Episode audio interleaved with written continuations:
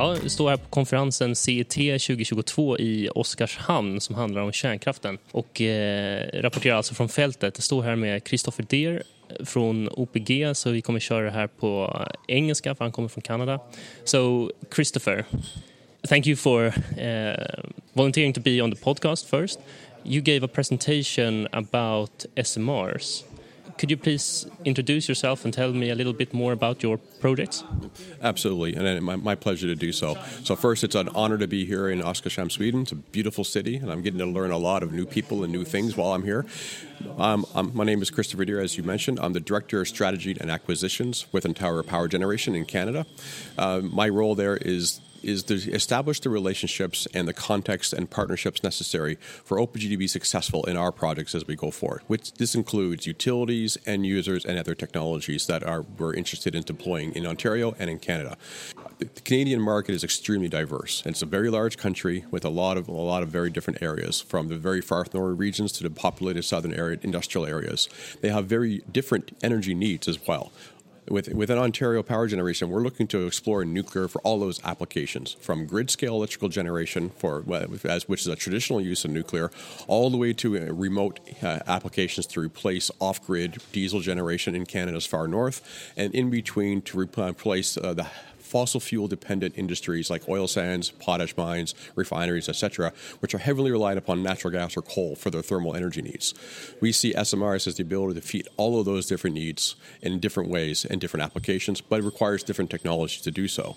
And we recognize that not one technology is going to suit all of those, or one one uh, project is going to be applicable for all options. So we've undertaken three separate programs within O P G that we're pursuing at various levels, and they're increasing in intensity and, and importance as we go forward. Project number one is our Darlington new build project, which is to build a G E Hitachi Boiling Water Reactor three hundred at our existing facility just east of Toronto at, at Darlington by the year twenty twenty-eight or early twenty twenty-nine in service. That project is well underway. Uh, we've uh, we've selected to build at least one uh, reactor there and potentially four total at that facility for twelve hundred megawatts of new S M R technology starting in twenty twenty-eight. That project is, like I said, well underway. We have two hundred people on the project already, and we're going forth in a stage gate process where we'll make decisions and release additional funding as, as information is, is, is finalized and gets better. Our next major milestone is coming up this end of this year. Uh, very soon, we'll break ground at that facility and start clearing the ground for the, for the first stage of of, uh, of the project. And we're going to go through the next major milestone for regulatory approvals, which is a construction license application.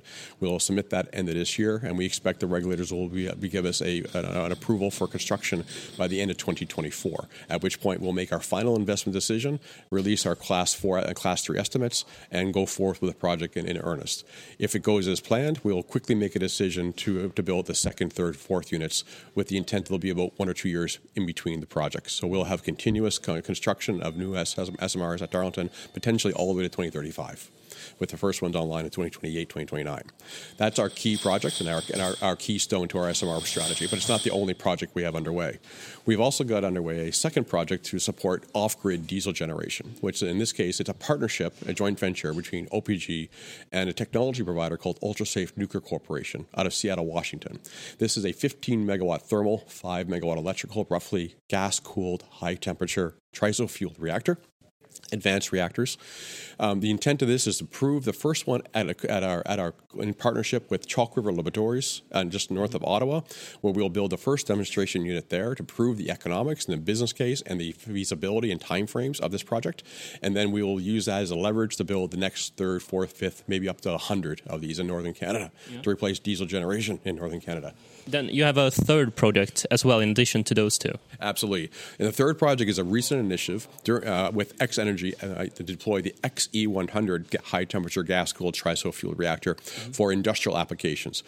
The, uh, unlike the G E design or the uh, or the U S and C design, where this one is in the middle, high-temperature gas reactor, which is a, a very good size for many industrial applications, oil sands, potash mines, et cetera, that need about two to four hundred megawatts of of, of uh, thermal energy, high-quality, high-temperature thermal energy, mm-hmm. that we feel the X-Energy is very is ideally suited to actually pursue. Mm-hmm. So we've established a relationship with X-Energy where we'll pursue first movers in the Ontario market. and we'll exclusively work to, with X-Energy in Ontario to find that end user. Then working with X-Energy, we'll create the project model that's suitable for deployment of the X-Energy in that, for that end user. We'll also explore opportunities outside of Ontario, but our exclusive relationship for now is Ontario, because that's where which O P G is, is established. That's our, our, back, our backyard, so we will focus on that area. But it is, it is to fit that middle ground. All those industrial uses that are currently heavily relied upon diesel, coal, natural gas for the thermal energies, what can a nuclear reactor do to actually replace all of that? And we feel it's a huge opportunity in a massive industry, which is, if we want to be net zero or really carbon dependent, uh, neutral in Canada, those are the markets we have to actually uh, attack. It's not the electrical generation. It's the, it's the industrials and the transportation industries. So you are moving very fast. I think in this, in Sweden we have a discussion where people talk about it taking twenty years to build S M Rs, but you're already moving, you have hundreds of employees, an aggressive timeline. What uh, has been uh, key factors in uh, enabling this uh, success? Because you're working very broad with different technologies, different timelines. Yeah, one of, one of the, the biggest enabling factor is our success at the Darlington refurbishment project. This is a twelve point five billion dollars project where we're proving that you can do a mega nuclear project on time and on schedule. So we did, we proved to ourselves and our shareholder, the province of Ontario, and our regulators that we can make plans and we can stick to our plans and we can meet our commitments. Mm-hmm. We did that in action. And the Darlington project is not only on schedule, it's on, sorry, on budget, it's ahead of schedule. Mm-hmm. So we have proven that you can do twelve billion dollars nuclear projects on time and on schedule. Mm-hmm. And we have the skills internally that actually manage those projects, and we've given ourselves the confidence and our shareholder the confidence that it's possible. Mm-hmm. We've also shown to the regulator that we will do what we said we're going to do in a quality fashion, that they can accept our documents and they're to a level of, of completeness that they can review them in a timely manner. We have a very good regulator in Canada, a very competent regulator that does their job extremely well, and they do it with a, with a pure science-based uh, aspect, which is extremely important to have a regulator which is not politically motivated but is science-based. Our regulator in Canada is very science-based and very professional, and as long as we meet, meet our commitments, they are meeting their commitments to us. The third element that makes uh, makes these viable is our supply chain. We've been lucky to have those refurbishment projects and a, and a robust Canadian industry and supply chain that's been continuous since the sixties. It's, it hasn't had any periods of decline, and we've reestablished even more of it during the refurbishment projects. twelve billion dollars will make a lot of jobs and a lot of supply chain.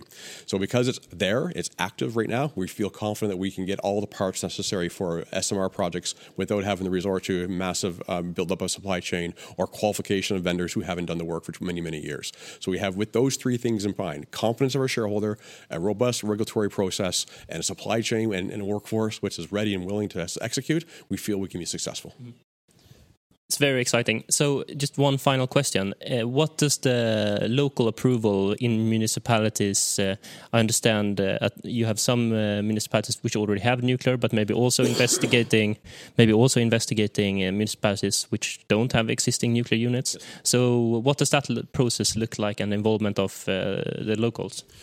Absolutely. This is probably the most critical aspect of any nuclear project, is to ensure you have the public community and the public buy-in. Uh, we're, we're blessed in Ontario that the nuclear projects have been have been operating safely, reliably, and they employ so many people in the community. So our local communities are extremely supportive, eighty, ninety percent uh, approval ratings. Mm-hmm. Ontario in general has got a fairly high approval as well, seventy, mid seventy percent for the province of Ontario. But we recognize that we go outside of Ontario into areas that have not had nuclear experience or have not been dependent or used nuclear energy for their, for their mix for it's going to take a little more time. So going into other provinces, step one is is education. Just why are we here? Don't we don't talk about a project, or we won't say we're going to build a project in this year at this location. That is not how we uh, approach this. We we start in saying we're here to talk about nuclear and what it could do for you, and just leave it as an open-ended conversation and start getting it. And this takes years. Um, we expect two, three years of going into a community to, to get that that understanding and that and that feedback. And what is the concerns of the local communities for nuclear, and what is it we need to address when we actually propose a project, and make sure we have their their their input of where a project should be. You can't just come into a, a community and say, we're going to build it in your backyard. Mm. You have to say, we would like to build a project. Where do you think it should go? Mm. Where, where, what are your concerns with this project? How do you? How, what is it you expect from this project? Yeah. Make sure you ask those open questions. You don't direct and you don't make it closed. And for in Canada in particular, it's not just this local community, it's also our First Nations, our Indigenous groups. Mm. They have um, it is understood that they're they have to have a free and informed uh, uh, understanding of everything that's happening in their and their, their their traditional territories. And we need to have their their understanding and their consent to actually do a lot of the work that we're doing. Mm. So engagement engagement with those First Nations at an early stage is critically important. That makes so they understand the value for them and how it impacts their lives and what we are going to do to mitigate any adverse impacts that this may have. This is a process which takes years. Uh, and before you even think about putting license applications in, you're talking two or three years of, of engagement with your communities, your First Nations, and all the stakeholders necessary. It's a long process. Yeah. All right. Well, thanks a lot, Christopher, and uh, I wish you the best of luck with all of your projects, and thanks for a great presentation. No problem. Thank you. Thank you very much. Have a great day.